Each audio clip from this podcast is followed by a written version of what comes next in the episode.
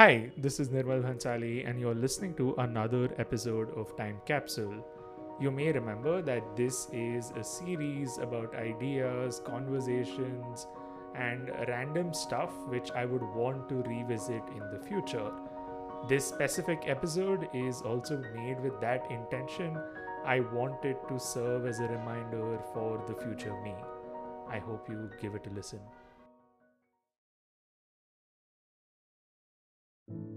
One of my favorite things to do in life is to read manga. Of the many activities that I do over the course of the day, reading a chapter from a manga is the one that keeps me the most engrossed. For as long as I can remember now, I've spent hours reading and dreaming about the worlds in these manga. I would put myself into these different worlds as I read and end up thinking about what my manga character would do what would manga Nirmal do? What kind of decisions would he make? What kind of battles would he have? What path would he walk on? This is, or rather was, a fun exercise. Daydreaming, that is. Thinking, imagining, playing in your own world. I used to do it often and would get lost frequently in my own thoughts. Used to. I don't do it anymore.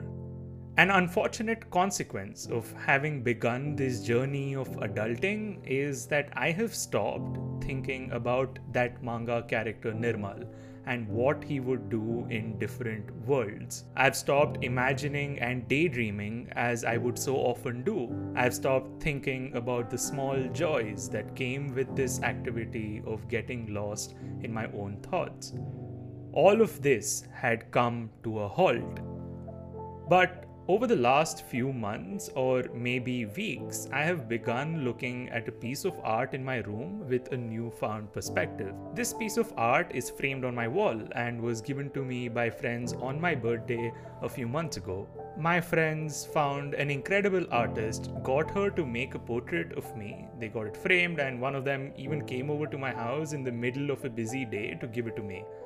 I thought it was going to be some embarrassing photo of mine, and honestly was looking forward to it. I ripped apart the gift wrapping, and what I saw was the one thing I would have never imagined. My brother, who was standing on the side, remarked, That's manga Nirmal.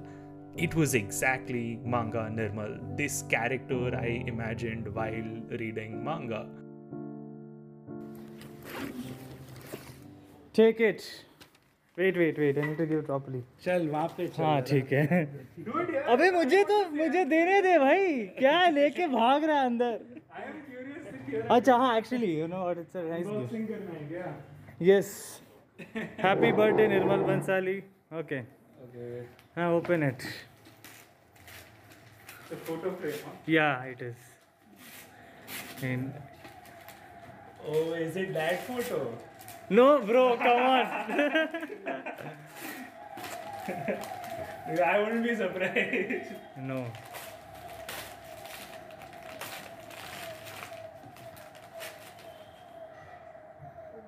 Oh. Wow. Dude. Oh, that's manga Nirmal. Yeah, that's literally that is manga Nirmal. Yes. Dude, so good. Who made this? It is an amazing portrait drawn in the style of a manga artist, with the Mehrangarh in the background, a beautiful sunset, and let's not forget the blue Jodhpur skies. In the portrait, I have an extremely wide smile. I'm experiencing pure, unadulterated joy. I was incredibly grateful, but it also felt weird. I don't really keep photos of myself anywhere. I wasn't sure where to keep this. After moving it around a bit, I finally decided to hang it on the wall where I sit in my tiny room. You know this room by now. If you're on a video call with me, you will probably be able to spot the frame. It sits right beside me. I didn't realize it when I received the gift. It was only during a few tough weeks that I truly began to appreciate this particular piece of art. There is a lot to say. There are so many stories captured in this one single frame. I could deconstruct the location and point you towards the sunset and the Mehrangarh in the background. that sunset was actually the first time I was able to truly experience the majesty of this fort. Two of my favorite recurring themes of blue skies and the old city from my time in Jodhpur captured in one single frame. I could also point you towards the kurta that I'm wearing and presumably the base photo that was used to make this portrait. It's from a Diwali celebration in 2019, a small gathering where we had a lot of fun. A memorable day, quite special.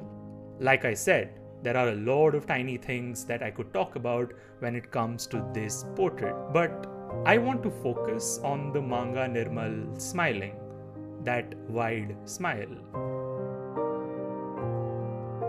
At the age of 15 or 16, if you were to look for photos of me, or for that matter, normally interacted with me, you would be hard pressed to find me smiling so comfortably. Smiles were always awkward. Displaying happiness to people outside seemed weird to me. These were private emotions, not to be exhibited and add that to the general awkwardness I felt around photos, and you have the recipe of someone who found it super uncomfortable and sometimes even mortifying to smile. I still do, but significantly less. It took me a while to recognize that it was alright for me to trust someone else with a display of emotions. By spending time over these years with my friends and in a different environment than the one I was used to, I learned to be okay with my emotions and felt comfortable enough to share them with others. I was okay with smiling. These days, I get bogged down by tasks, and my living experience right now is defined by moving from one task to the next. Reading manga is an item on my to do list of the day. Imagining and daydreaming seems like a task to finish. Even if I have enough free time, I don't even bother to look for smaller delights because that also seems like an imposition. You're either bound by the task itself or by the worry about the tasks that are yet to arrive. In this isolated situation I find myself in, being away from the same friends who gave me this wonderful gift, I catch myself being less hopeful about the future. I'm aware that there is no proximity or continuity to moments anymore. It doesn't really seem like there's much to smile or laugh about.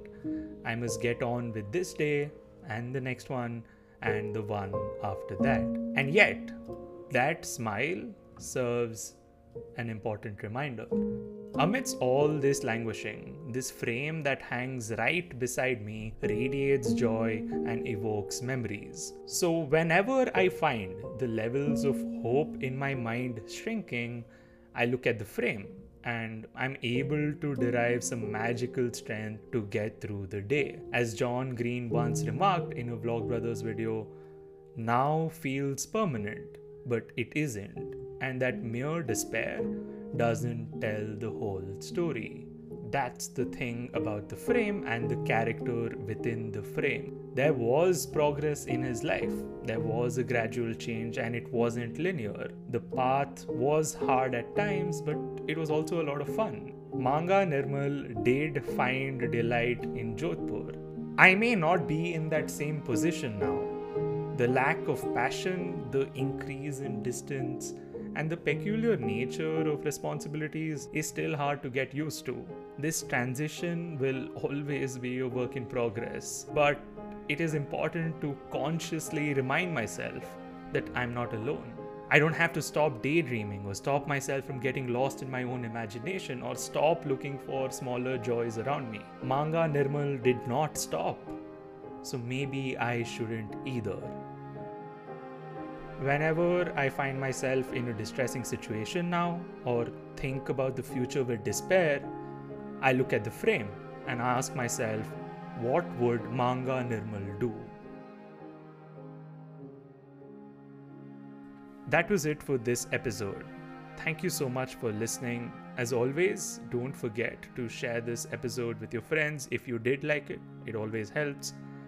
And let me know what you thought about the episode.